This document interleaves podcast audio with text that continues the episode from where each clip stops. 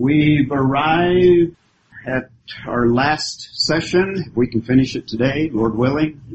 This is another parable illustration, so you treat parables differently, slightly differently. It's a different genre, and you want to look at the whole story if you can in one look. So we've done that with the other two parables in Matthew chapter 25. And I gave you a long introduction to this one. In fact, we got into some of the verses because it helps introduce us. So if you haven't turned to Matthew chapter 25, you might turn there. And I've said uh, that this parable, like the other two, are notoriously misinterpreted and sometimes misapplied.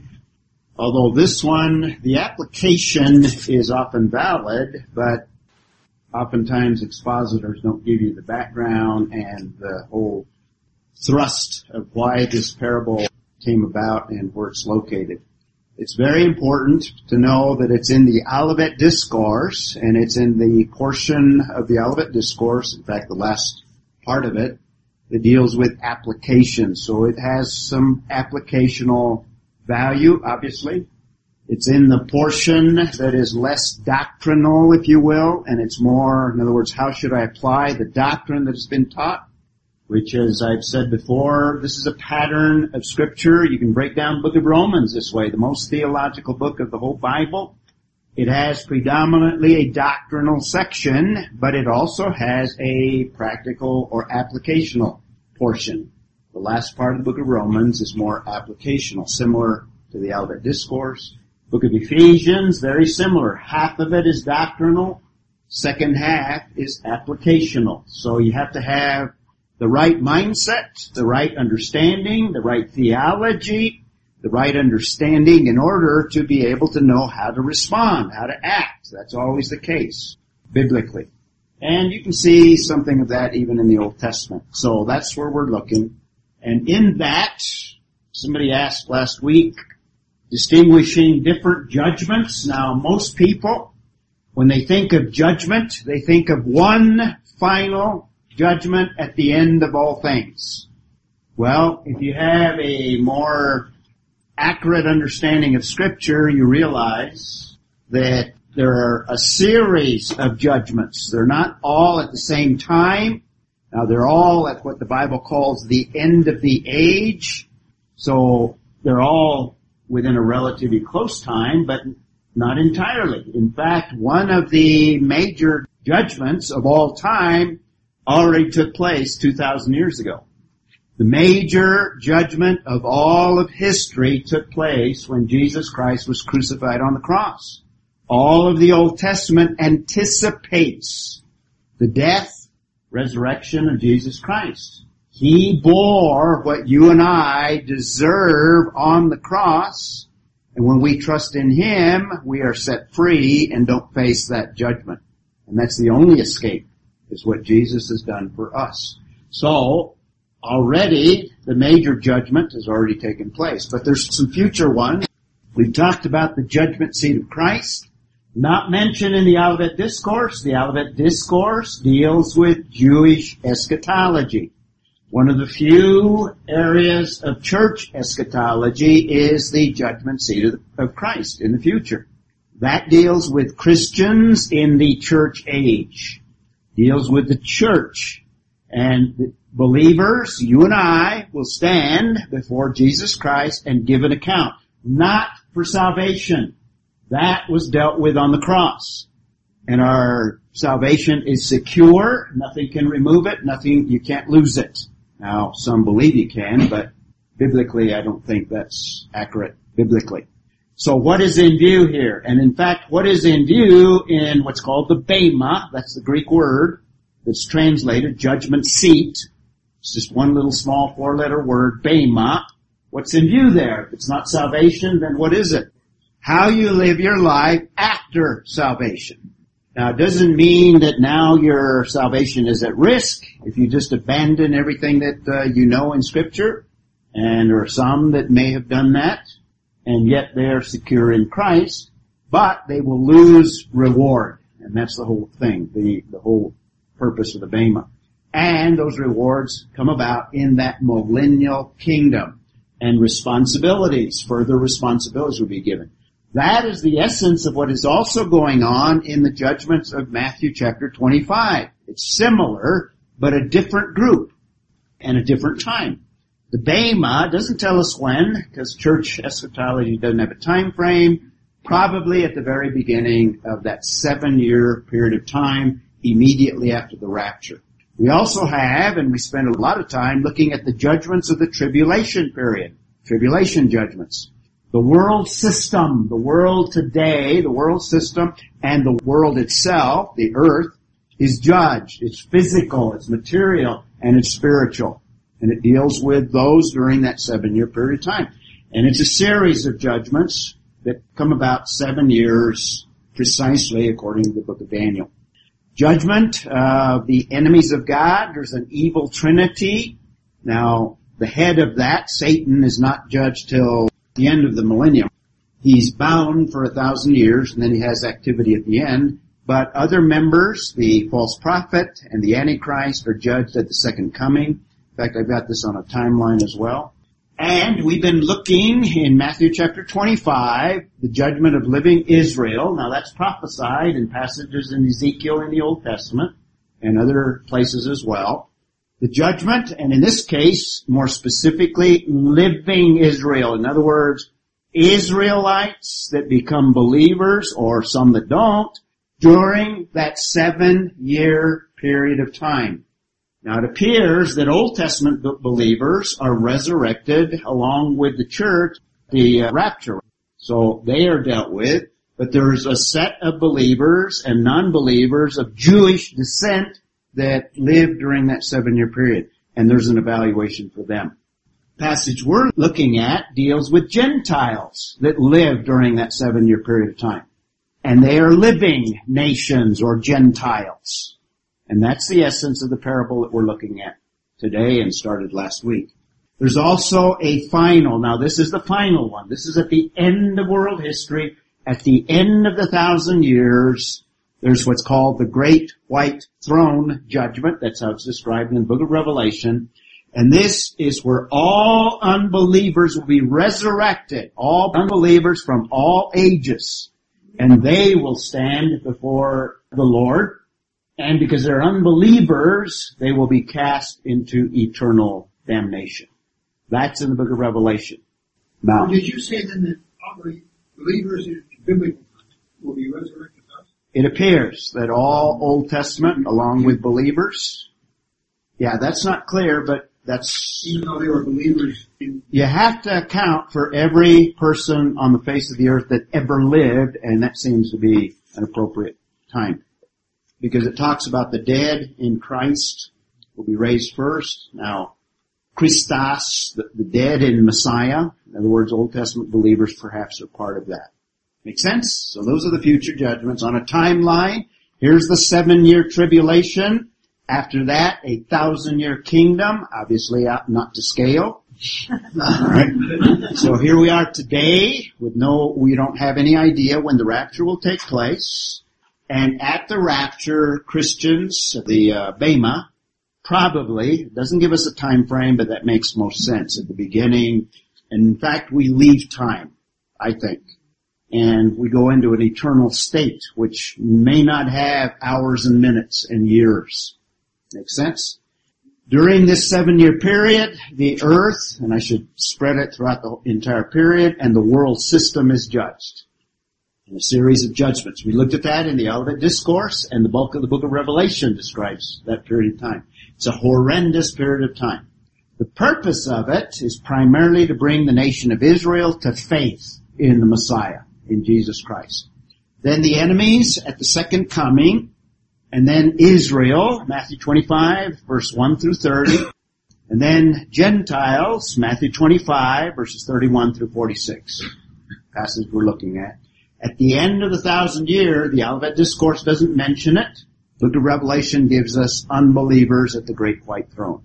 So there you have it on a chronological chart. Different time frames for each different group. And again, we've been looking at applications for the kingdom, chapter 25, judgment of Israel, first 30 verses of 25, Judgment of the Nations 31 through 46.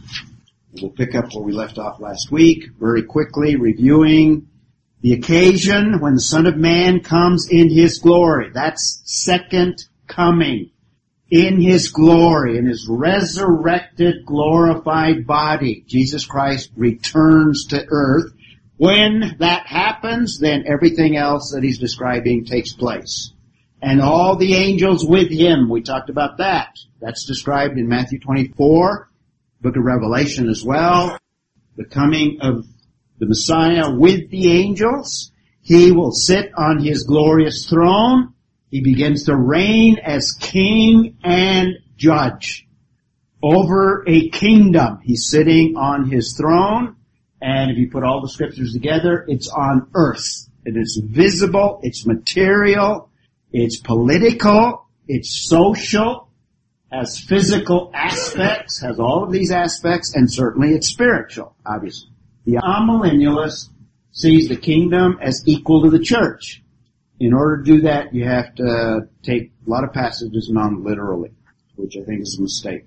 So we saw last time when he comes, he comes in judgment, the occasion of this judgment of the nations, second coming. Text also tells us that some of the agents that he will use is all the angels. We looked at this last time.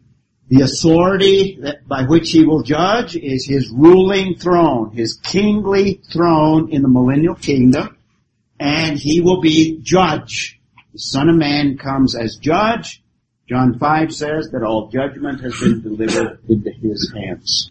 And then 32, 33, all the nations will be gathered before him. They're the subjects that'll be involved in this judgment. So the subjects, Gentile nations or Gentile peoples, that's a little redundant, right? Gentile nations, ethne, ethne. He will separate them from one another as a shepherd separates sheep from the goats. That's the, that's a picture of judgment in general. God separating out evil. And the goats represent the evil that he is separating away from the sheep. So it's a image, it's a picture that was very familiar the first century. And if you lived on a ranch with sheep, you have the image right before you. Or in our culture, more of you may be associated with maybe cows and horses, I don't know. Anyway, so we have subjects, Gentile nations, and the judgment is a separating out of evil. And all of these judgments are separating out of evil. The Bema is a separating us out by removal and by removal of our old nature as well, and the giving of a new nature, we are separated out, and now we will spend eternity in glorified bodies. And that's true of all of the judgments as well, separating of evil. And we said that the shepherd represents the Messiah, the sheep, Gentile living believers in this context, and the goats Gentile unbelievers, living unbelievers that survived that seven year period of time. And during that time, Israel is restored, and the sum of them, in fact, a majority of them will believe in the Lord Jesus Christ. They'll believe in their Messiah. They'll believe that He, in fact, was everything that He claimed to be in the first century. Mary Lee? When Israel be restored, that should properly be over the kingdom because that's occurring then. It's not occurring in the middle of it occurs during the tribulation. You have a, a conversion. I take it. Okay, okay, I see what you're saying. In fact, at the very beginning, you have two prophets that prophesy, and I think you have an immediate response of 144,000 based on the chronology of the book of Revelation. That 144,000 are called to a particular ministry. They proclaim the gospel throughout the world, and in verse 9 of chapter 7, it seems to indicate that there's a whole multitude from every tribe, from every tongue, from every nation that are converted. Most of them are martyred, but many of them survive. So Israel is restored during the seven year period, and this judgment in Matthew 25 is to separate out those that are believers, they go into the kingdom, those that are not, they are killed and they'll be resurrected in the great white throne. But also we have Gentiles that are converted from every tribe, every tongue, every nation, every ethnicity, every background. Some will also respond. In the midst of those great judgments. And at the second coming is the occasion for the judgment of the Gentiles. And verse 34 in our passage through 40 is the rewarding of the righteous. And there's an analogy here. In other words, there's a very close similarity between what goes on with this rewarding and what goes on with in the lives of believers. Notice it's on the basis of works. In other words, on the basis of how they live, what they do. Salvation is on the basis of faith and faith alone, not on what you do. It's not on baptism. It's not on church attendance. It's not on good works. It's not on anything. It's by grace through faith alone. But this rewarding of the righteous in this context deals with similar to the Bema. The Bema, we are evaluated in terms of how did we live the Christian life after we became believers. And in this case, it's looking at Gentiles. What did they do with their salvation after they were converted? Does that make sense? We'll get into the details in a moment. So verse 34, then, in other words, on the same occasion as verse 31, when the Son of Man comes, when the separating occurs, when the judgment occurs, then, now we have kind of another analogy mixed in here, then the king, and by the way, this is uh, one of the few times, in fact the first time, where Jesus himself very directly identifies himself as the king. Did you notice kind of the mixing of metaphors there? It's the shepherd, in other words, like a shepherd, similar to a shepherd, but now that shepherd is the king that rules. Now it's alluded to in verse 31 when he sits on his throne. He's ruling. And now, very overtly, the king will say to those on his right, remember these are the ones on the right, these are the believers. And what does he say? Well, First of all, we have a son. We have the son who is the shepherd. When the son comes, he is like a shepherd that separates sheep. And now in verse 34, the shepherd is the king, and all of them correspond to Messiah. See that? So the son equals the shepherd equals the king equals the Messiah. When he comes, then the king will say to those on his right, come. In other words, come to me or gather yourself you who are blessed of my Father. Now, there's a lot of theological points that correspond with other clear, I think, passages elsewhere that are illustrated. Now, this is not overt, but if you put together lots of other passages in the New Testament, you can come to some of the conclusions I come to. When he addresses them as blessed, one of the significance of that blessed identification, I think, is that God is fulfilling with these people during this period of time, and He's done it with the nation of Israel, and now here is a Gentile group that are blessed, and there are aspects of the Old Testament covenants that are fulfilled in them. And those fulfillments bring blessing all the way back to the Abrahamic covenant. Gentiles are blessed through the nation of Israel. And here they are receiving some of the end products of that blessing.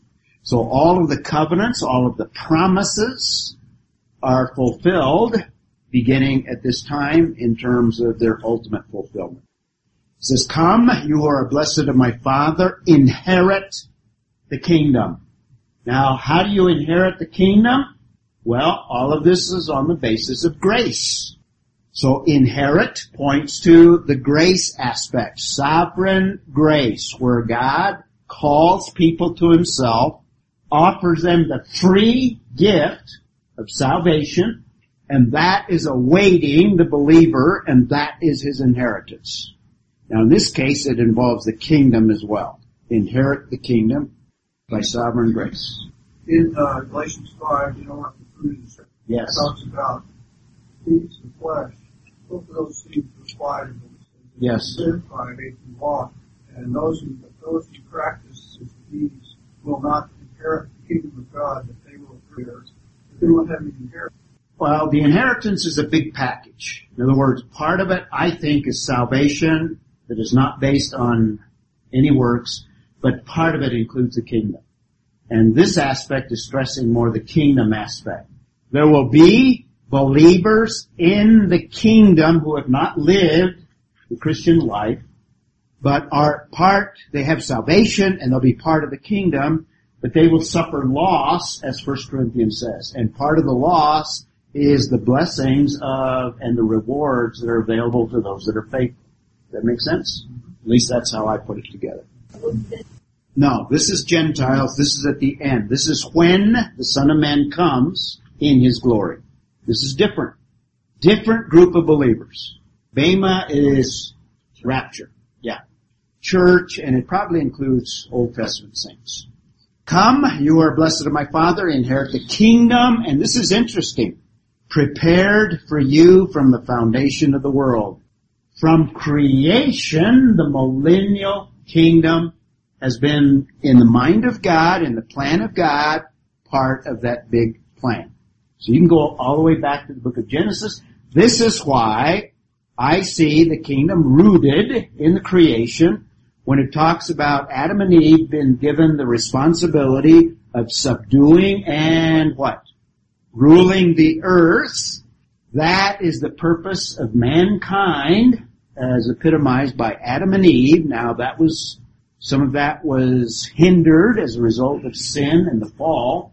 But world history is God restoring what mankind lost in the garden. So man was intended to rule, and as they have families, you have a father that rules over families, and as families grow to be tribes, you have leaders amongst them, and as tribes become nations, this is all part of God's bigger plan, nations are to rule under God, and he brings about his own nation, the nation of Israel, that was intended to rule the world, and under Solomon, or David and Solomon, some of that was partially fulfilled. But because they're sinners, sinners, sinful kings, even David, that kingdom collapsed, but it didn't remove this ultimate plan, and there's an ultimate plan in the millennial kingdom where mankind rules under Jesus Christ. This is prepared from the foundations of the world. This is part of the whole plan where, and the direction of world history that we still look forward to. So this is huge. Very clear. Prepared for you. In other words, those that are blessed, those that are believers, we are designed from the very beginning with Adam and Eve to rule. Now under His sovereign rulership, He as Messiah King, we rule under Him, but that's part of the blessing and that's part of the inheritance. Positions of rulership under Jesus Christ.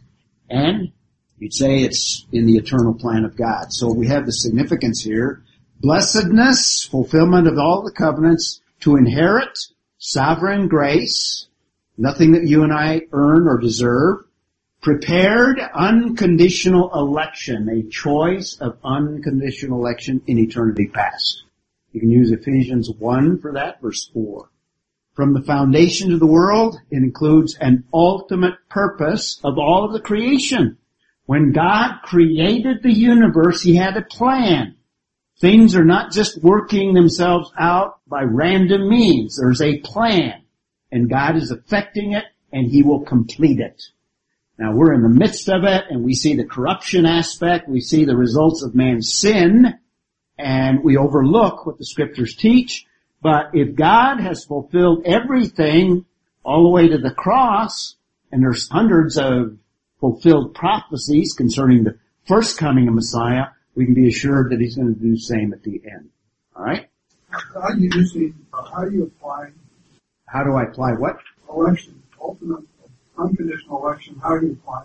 I think it's a principle that applies to those that are called to God, whether it be Old Testament, church age, or in this case, tribulation saints. And you could even extend it, even though there's no verse, to those that become believers during the millennial kingdom. I see this package, when we get to the book of Romans, I'm going to try and spell that out when we get to Romans 8 in about 50 years from now. okay? Verse 35 and 36. For, and then Jesus gives the basis for this separating, the basis for this judgment, for I was hungry, and you gave me something to eat. I was thirsty. And notice it's all basic needs. I was thirsty and you gave me something to drink. I was a stranger and you invited me in, naked and you clothed me. I was sick and you visited me. I was in prison and you came to me. The emphasis is works.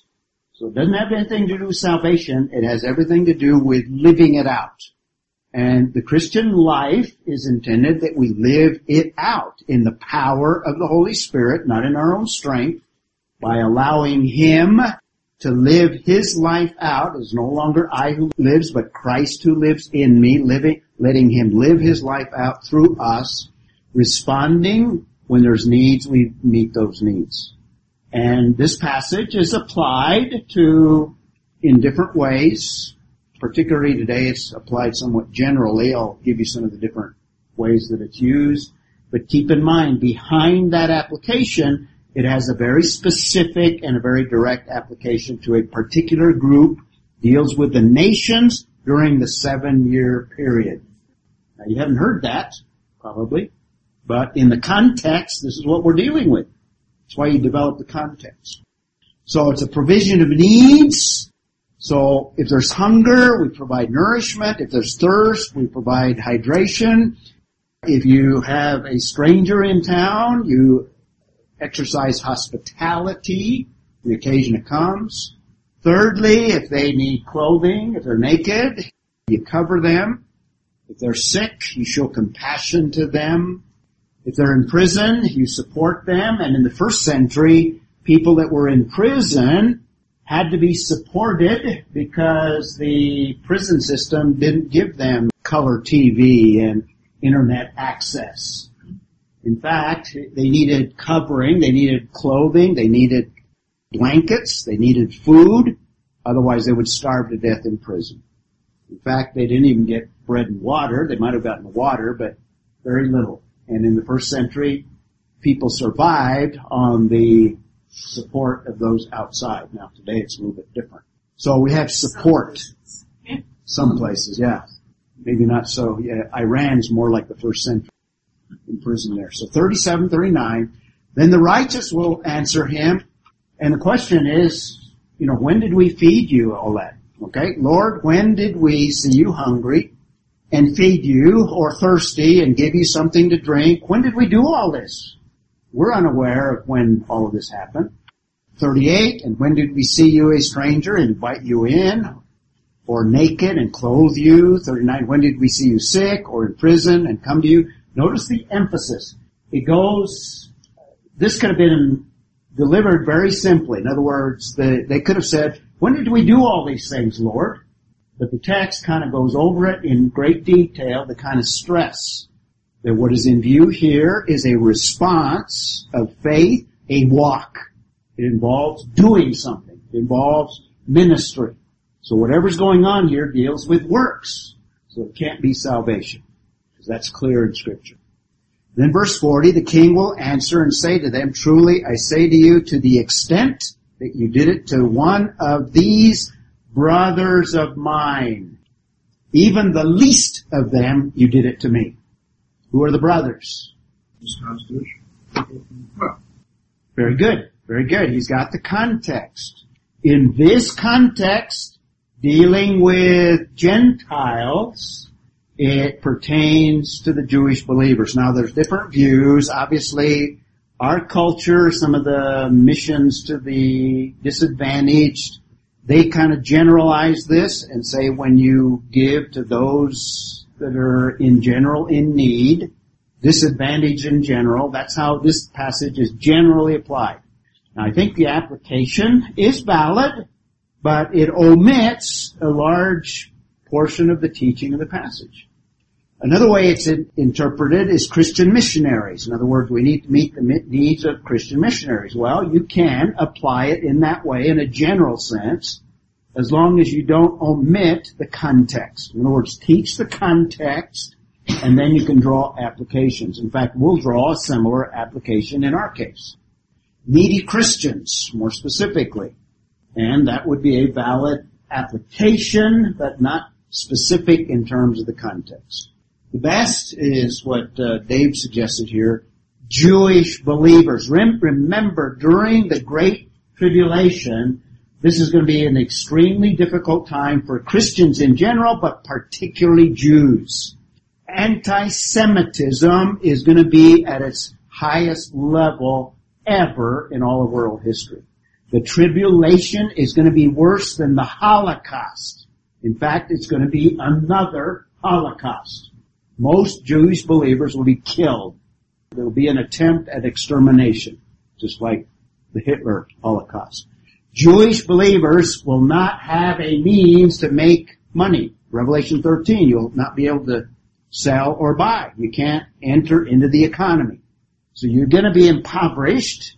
You're going to be naked. You're going to be a stranger in a culture. And most of you are going to be imprisoned. So he's talking about those believers that are living their lives out. Now they're doing it at great risk as well because they could be thrown into the same prison. It's going to be an underground economy and underground support like a lot of underground churches around the world today during the tribulation. So these are the Jewish believers and at the end it's those that survive that will be separated out. Now? So these are all, all choices, interpretations.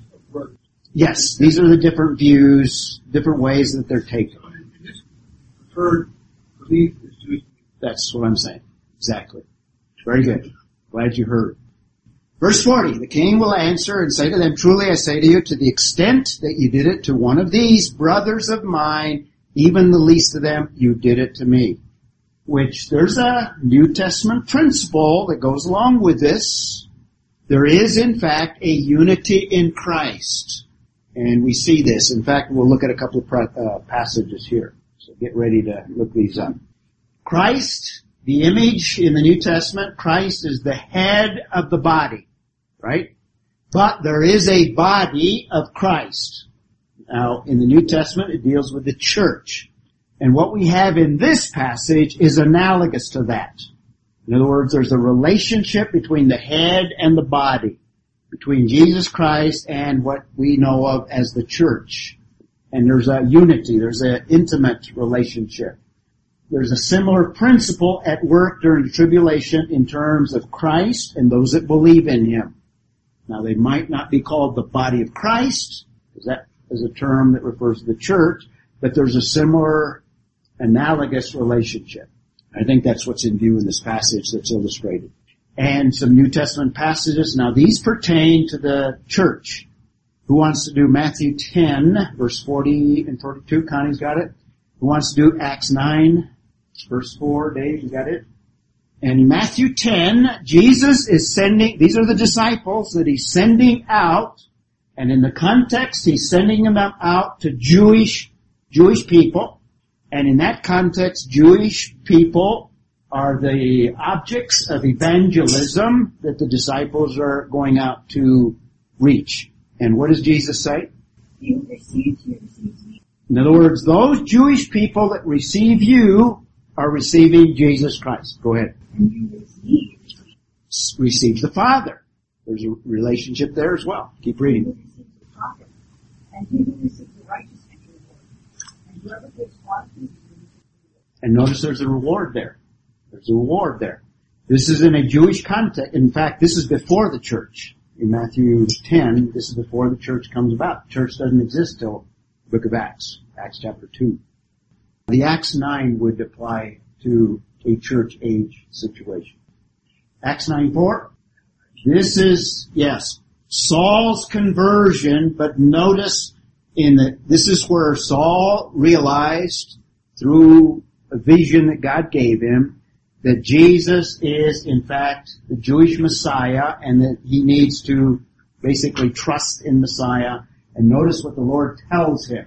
He fell to the earth, and heard a voice saying unto him, Saul, Saul, why persecute me? Did you get that? Why are you persecuting me is what the text says. And who is Paul persecuting? Believers. He was on his way to Damascus to persecute the believers in Damascus. He was perse- persecuting those that had trusted in Jesus Christ. Jesus says, why are you persecuting me? There's this intimate relationship. See that? Okay, so there's a similar analogous relationship with Messiah and his brothers during the tribulation period. And that's the point of the passage here. So his brothers are Jewish believers that Gentile believers are reaching out to minister to. To kind of illustrate this, and there's lots of passages in the New Testament, if you, if a individual has biblical faith, this is the normal, natural outcome of that biblical faith. Biblical faith leads to a true regeneration. In other words, a rebirth. That's what Jesus describes as being born again. And that rebirth is a regenerating work of the Holy Spirit in the life of an unbeliever that brings him from death to eternal life. And that happens once at the moment of trust. And at that moment, salvation is given in its full. We're declared righteous before a holy God. But that true regeneration should, and sometimes it doesn't, but should work itself out in an ongoing transformation where now we are conforming to the image of Christ and that transformation gives us a new sensitivity to other people, believers and unbelievers. And in that, that produces fruit. In other words, effort or works. That's why I've used that visual there. And that's what's in view. In other words, believers during the Great Tribulation that are Gentiles, they show evidence of true regeneration and to some extent transformation that they risk their own lives in a very difficult situation to reach out to needy, believing Jewish people because they are going to be persecuted. And they do it at risk because they will also receive persecution if they are found out. Does that make sense? And that's the fruit. 39 having to do with this is during the tribulation, reach out. Yes. Not save, but minister to those that are needy. In other words, they're hungry, feed them. They're thirsty, hydrate them. They're naked, clothe them, etc. Okay. Fruitful ministry, and we can apply this, we can apply the same principle. The principle is applicable regardless of time frame.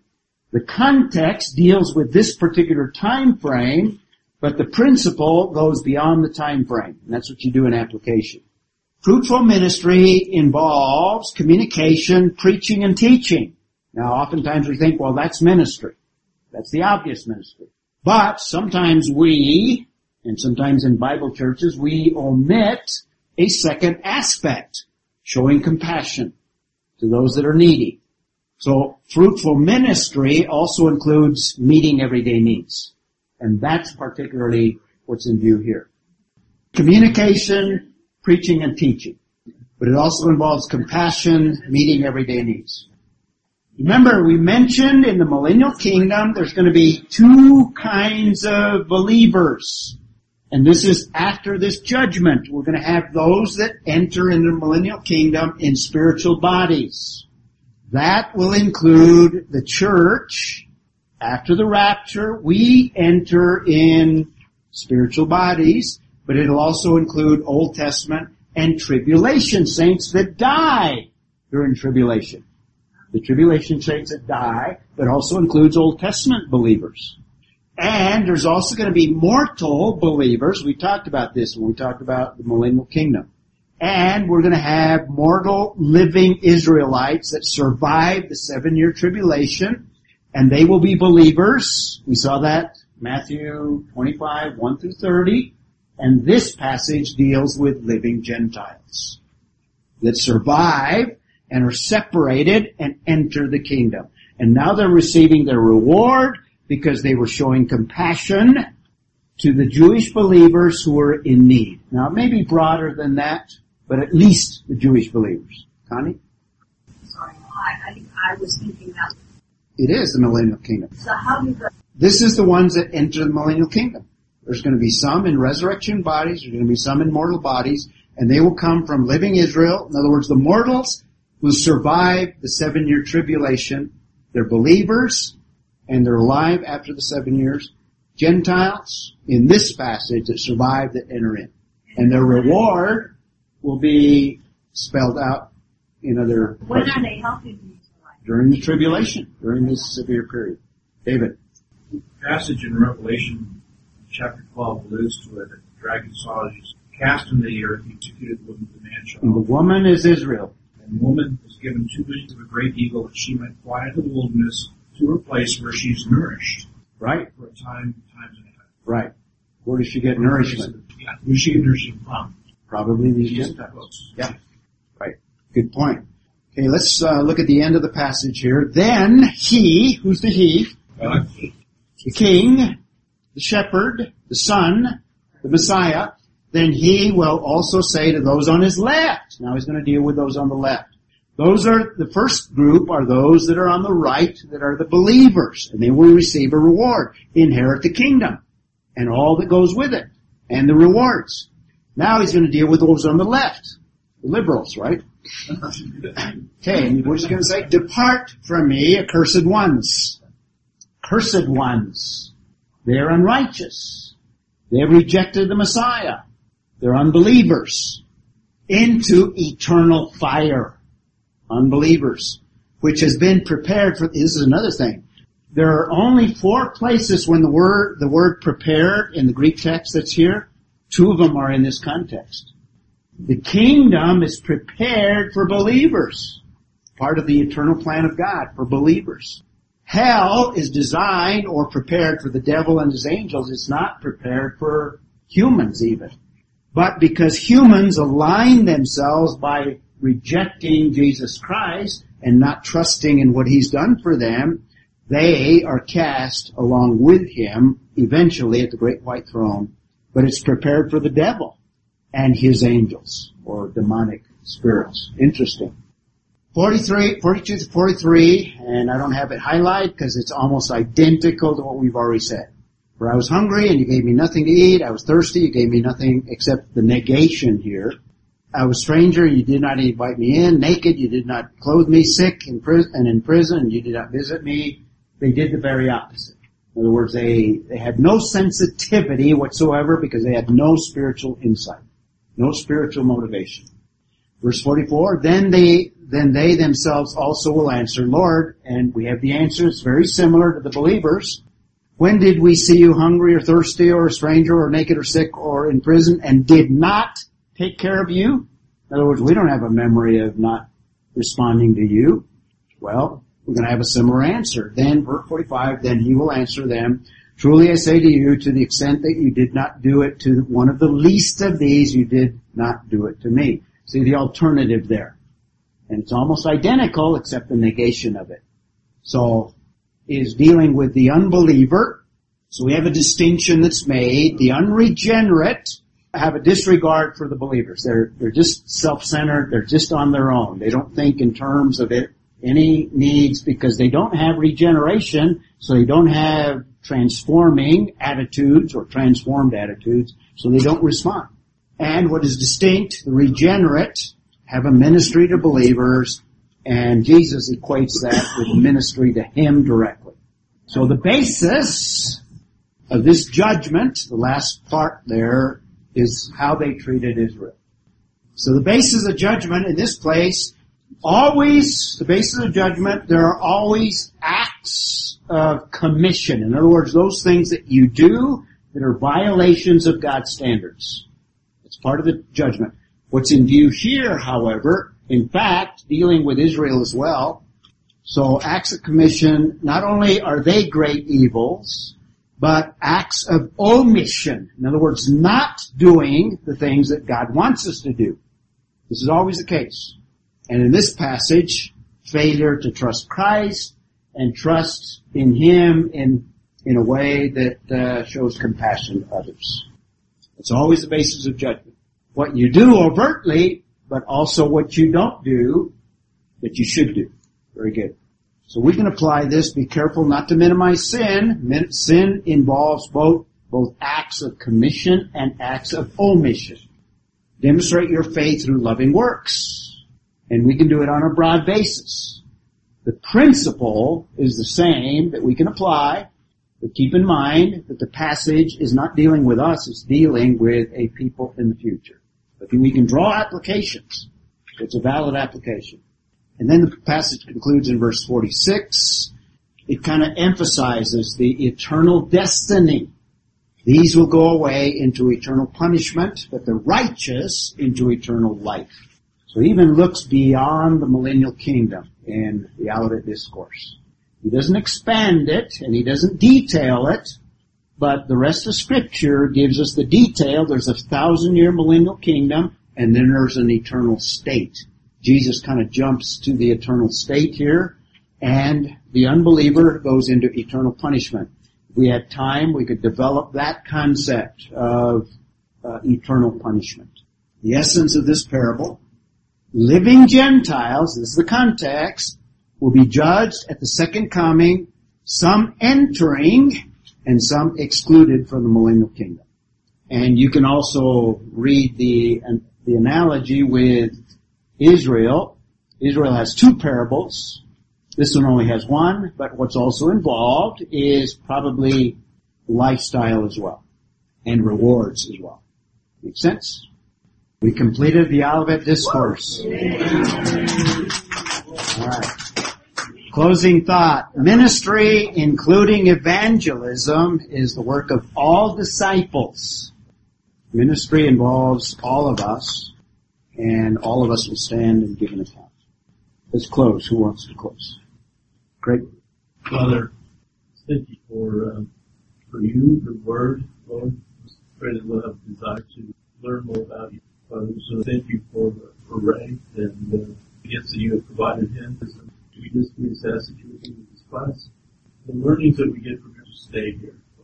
We will be that uh, that light and that salt to Lord. Us, myself, to that. You give us the words that you have chosen for us. Father, this is in your name. Amen. Amen.